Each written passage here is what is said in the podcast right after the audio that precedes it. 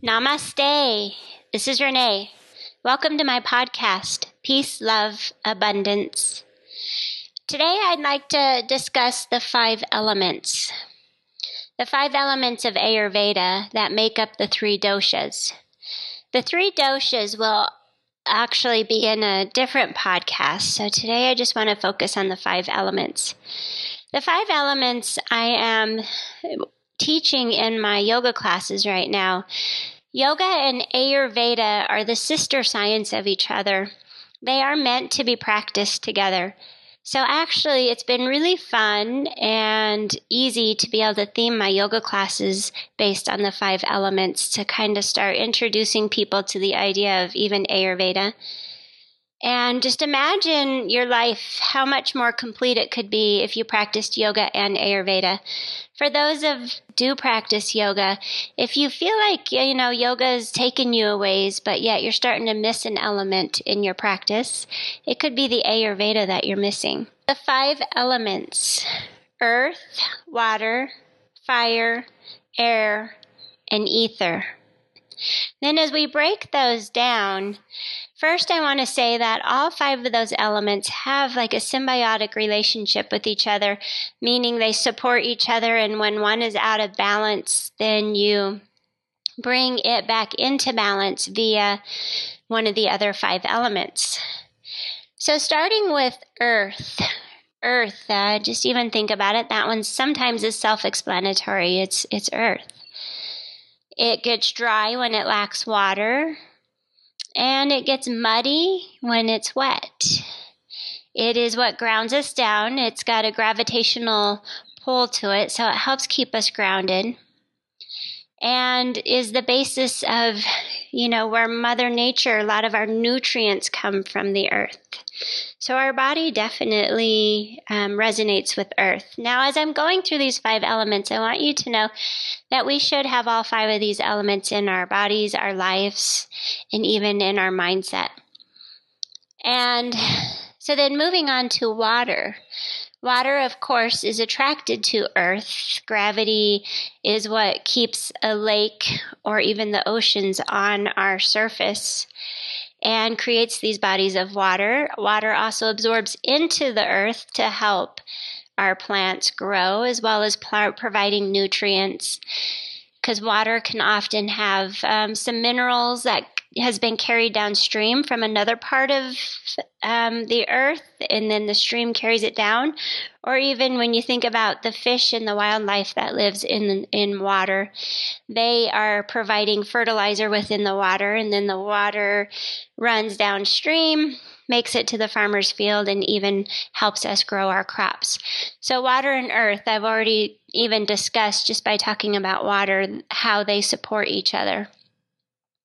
Water as people, though, we are over 50% water in our bodies. Also, emotionally or thought provoking, water is what helps us stay um, flowing rather than getting stagnant and staying still. Water encourages flow.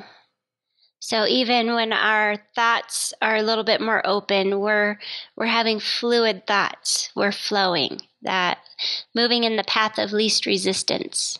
Even when you think about how water runs down a hillside, it just kind of zigzags in its own mind. It finds its way down the mountain in its own path.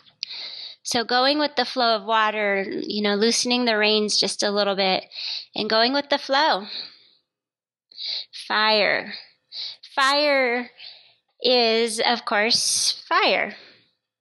When the earth is dry, the plants are dry, we're at risk of forest fire. Now, a forest fire would be that uncontrollable fire. It's when fire is out of control. But then there's also fire that keeps us warm a nice campfire, a wood burning stove for fire, for warmth, and even to cook in our bodies, fire is often explained as that digestive fire. So even when we consume food, when your digestive fire is is burning brightly, you can digest your foods easily. But even in the body, when the fire becomes out of control, that's when you hear people talk about having heartburn or skin rashes, you have eruptions on the skin and such. So, definitely fire is useful, yeah, it can easily get out of control. Also, fire can get um, smothered out. So, someone who doesn't have a real strong digestive fire, if they are drinking really cold beverages, they're constantly putting out their fire. Now, somebody who's got an overabundance of fire in their body, that ice water or drink or Coca Cola might feel really good to their bodies. But if you have a low burning fire to begin with, you're just putting that fire out every time you drink a cold beverage or eat cold food. Think of whenever you start your campfire before you go to bed at night, you always put that fire out with water. So, water element comes back into play here. That water helps regulate the fire or even smother it in times of need. But for the most part, water is going to help keep fire from getting out of control. So even in the body, someone who has a lot of fire in the body, they may not be consuming enough water in their life and they need to just up their water content. And even their heartburn might start to feel a little bit better. But the heartburn is the body's sign telling you, hey, we need some water. Just like when you have a forest fire, it's the Earth's way of saying, yeah, we're lacking moisture right now, so please be careful with us until some rain comes along. And then we have air. Air is the oxygen we breathe. Air also fuels fire. So when you think of the forest fires again, and even windy, when it gets windy, it helps push the fire. Excess oxygen builds the fire even stronger. And air can also represent a little bit like water, a little bit of that going with the flow. Sometimes the air element, though, as opposed to water being grounded, the air element can be just out there flying around. So, air in our bodies or in our thoughts is whenever you can't have a complete thought. The air, your thoughts just disappear into the air and you can't finish a sentence or you're very creative and you come up with these creative ideas, but then it gets lost in the air and you don't follow through with it. Air can also be in our bodies. So, air in our bodies. Now, there's always a snicker whenever somebody wants to talk about gas or poop in the body. But air in, a, in the body represents when the stomach is bloating, somebody's got a lot of gas. Burping is also air. So that's air in the body. And relating to digestion, often air in the body is a result of not enough fire. So when the fire burns out and you're having a hard time digesting your food, then the food can even start to ferment in your body and build up some gas in the body fermentation builds gas. Even think about uh, beer, how whenever beer is brewed and then we seal up the, the beer can or the beer bottle to purposely keep their en- the energy of that beer inside and then when you release it it's air that comes out and beer is fermented so just think of that fermenting process going on in your body in your belly and in your intestines and it builds air in the body so, obviously, for air, feeding fire sometimes can calm down the air. But then you know your fire's too high whenever you have the heartburn. Now, the final, the fifth one is ether. Ether kind of goes with air, but ether is um, something that we can't touch or hear. We can't taste it. But ether exists, it's all around us. So, ether is also known as space. One of the best ways that I like to describe um, the space is just, you know, some of it's the energy work. So, yeah, you can feel energy flowing through your body. And when you're in a room full of people, um, so someone who has claustrophobia, they're very aware of the space, right? They they have claustrophobia whenever too many people are in the room, or they're in a large crowd, because they feel like their space is closing in on them. So think of someone who has claustrophobia in that space. They're very much aware of the space around them, and when it starts to get crowded, they get very nervous. They tend to like to be outdoors where they can breathe fresh air. There's lots of room to move. They don't feel trapped. So that is ether. I also um, relate to ether in my own um, my own life based on um, even the way I keep house. I resist having a lot of knickknacks on shelves because that just takes up space, and I like to have my white space. I currently have two pictures hanging in my house. Now, my house right now that I'm in is only 800 square feet, but even in an 800 square feet, I have two pictures hanging on the wall. And I love, I love, love, love my white walls. So that's someone um, who lives in that ether. I'm very much an ether element. Along with that, definitely comes air because I need air to breathe when I feel like my space is closing in on me. I am a claustrophobia person. I don't like to be in tight spaces. With that, um, water definitely tends to make me nervous because when water closes in on me, it's taking away my space. Ether is um, is even the energy around you. You can feel it. You can't really see it or actually touch it or taste it or smell it even. But but it's just something you feel. You can feel it in the air, the ether. Even whenever maybe a storm is on its way and you hear people say, "Oh, I can feel the storm coming in." That would be, you know, that the storm is starting to take up space in the atmosphere. So it's taking up space is also ether, so it's taking up that ether in the atmosphere. With these five elements, as I've talked about a little bit, with how they, they support each other. So, someone who has a lot of, uh, let's go ahead and start with ether since I've been talking about it, and that, and that definitely describes me. So somebody who has an ether imbalance, that's that claustrophobia, things are moving in on me. So I have to get out of that tight space, go outside and breathe air. So then being able to breathe air balances out my ether. When I feel like I'm being closed in and my ether's coming out of balance, I need to add some air.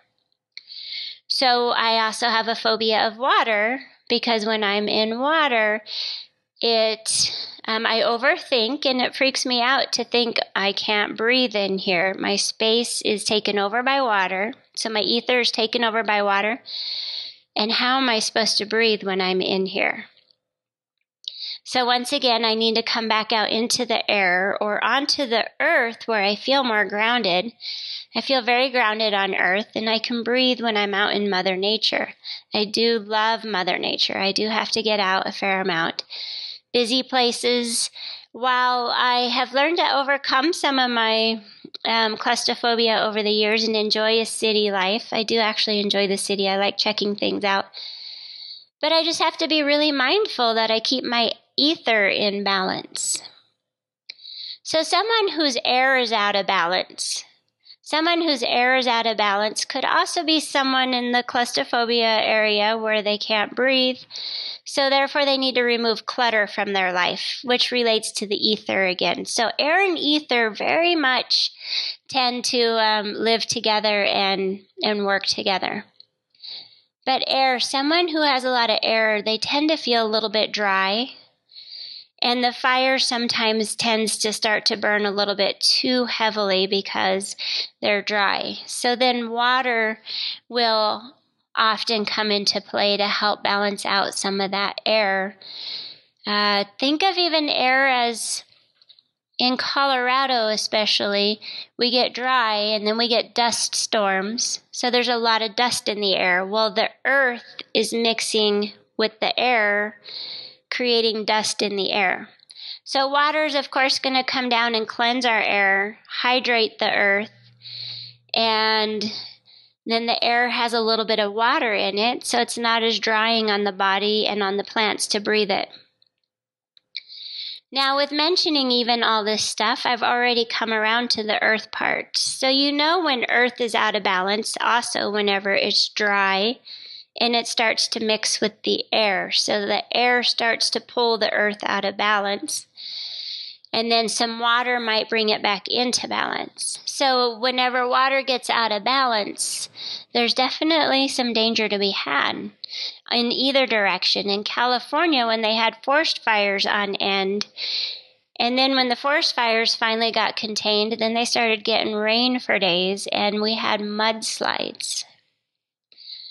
So we can really start to understand how um, finding balance with all these elements, even in our bodies, that when the air is a little bit out of control, when you feel you're up and down and flying around, you need to ground down with your earth. And vice versa, there comes times in our bodies where we start to feel like we're that mudslide and we can't get off the couch. So we need to invoke some air and water to get us flowing and moving again. And on days when we're just not motivated and we're just not digesting, somebody tells you something and you're not digesting it. You're just like, I don't under, I don't get what you're saying. I don't comprehend what you're saying. I know you're trying to help me learn something here, but for some reason I can't learn what you're trying to tell me. Or you've been delivered bad news and you live in denial. Instead of coping with that bad news, you're just sitting there, you don't know what to say. So some of that is your fire because you're not able to digest. Fire is more than just digesting our food. Fire is being able to digest our thoughts, um, relationships, news delivered our way. So, to cultivate a little more fire, if you have too much water in your body, then you might need to have a little more air. Start to breathe a little more deeply and cultivate the fire and even give yourself some space, some ether and air to help get the fire built up just a little bit more. So, truly, finding balance amongst these five elements would be ideal. But learning to um, kind of think about these elements on a daily basis, like, wow, my skin is really dry today. So, obviously, you probably haven't been consuming enough water. And in Colorado, when we're dry outside, we got to start drinking more water. Everybody should drink water daily. But there's times in our life when we need to consume a little bit more or take in minerals to help you retain a little bit of the water. Or vice versa, if you're retaining water, then you need to get your fire going and your air going. You need to get out and move and breathe, cultivate some fire and air. And most importantly, just stay grounded. That's our earth. And with all five of these, learn to be able to find balance in our lives. Be able to, even on a daily basis, kind of understand what's going on in our body because of the time of year or the climate we live in, to even understand what maybe our bodies need. So that's where the whole yoga part even comes in Yoga and Ayurveda, they're both a practice, a practice on how every day might be different, and being present in each and every moment can help you find imbalances in your body and help yourself so much. So, this is even a thought of mastering your mindset and helping yourself. There's so many things we can do for ourselves. So, I really want you to to think about these things. Maybe replay this a few times if it seems really foreign to you. But these are some of the subjects I want to continue to talk about. This is only episode three. So we have lots and lots of podcasts to continue to talk about these kind of subjects. Please subscribe to my podcast, follow me, give me feedback. I'd love to have all of it. But for today, I will leave you with these thoughts. I'll let you digest on what we've just discussed, and there'll always be more to digest. From the light in me to the light in each of you. As I leave you all with namaste.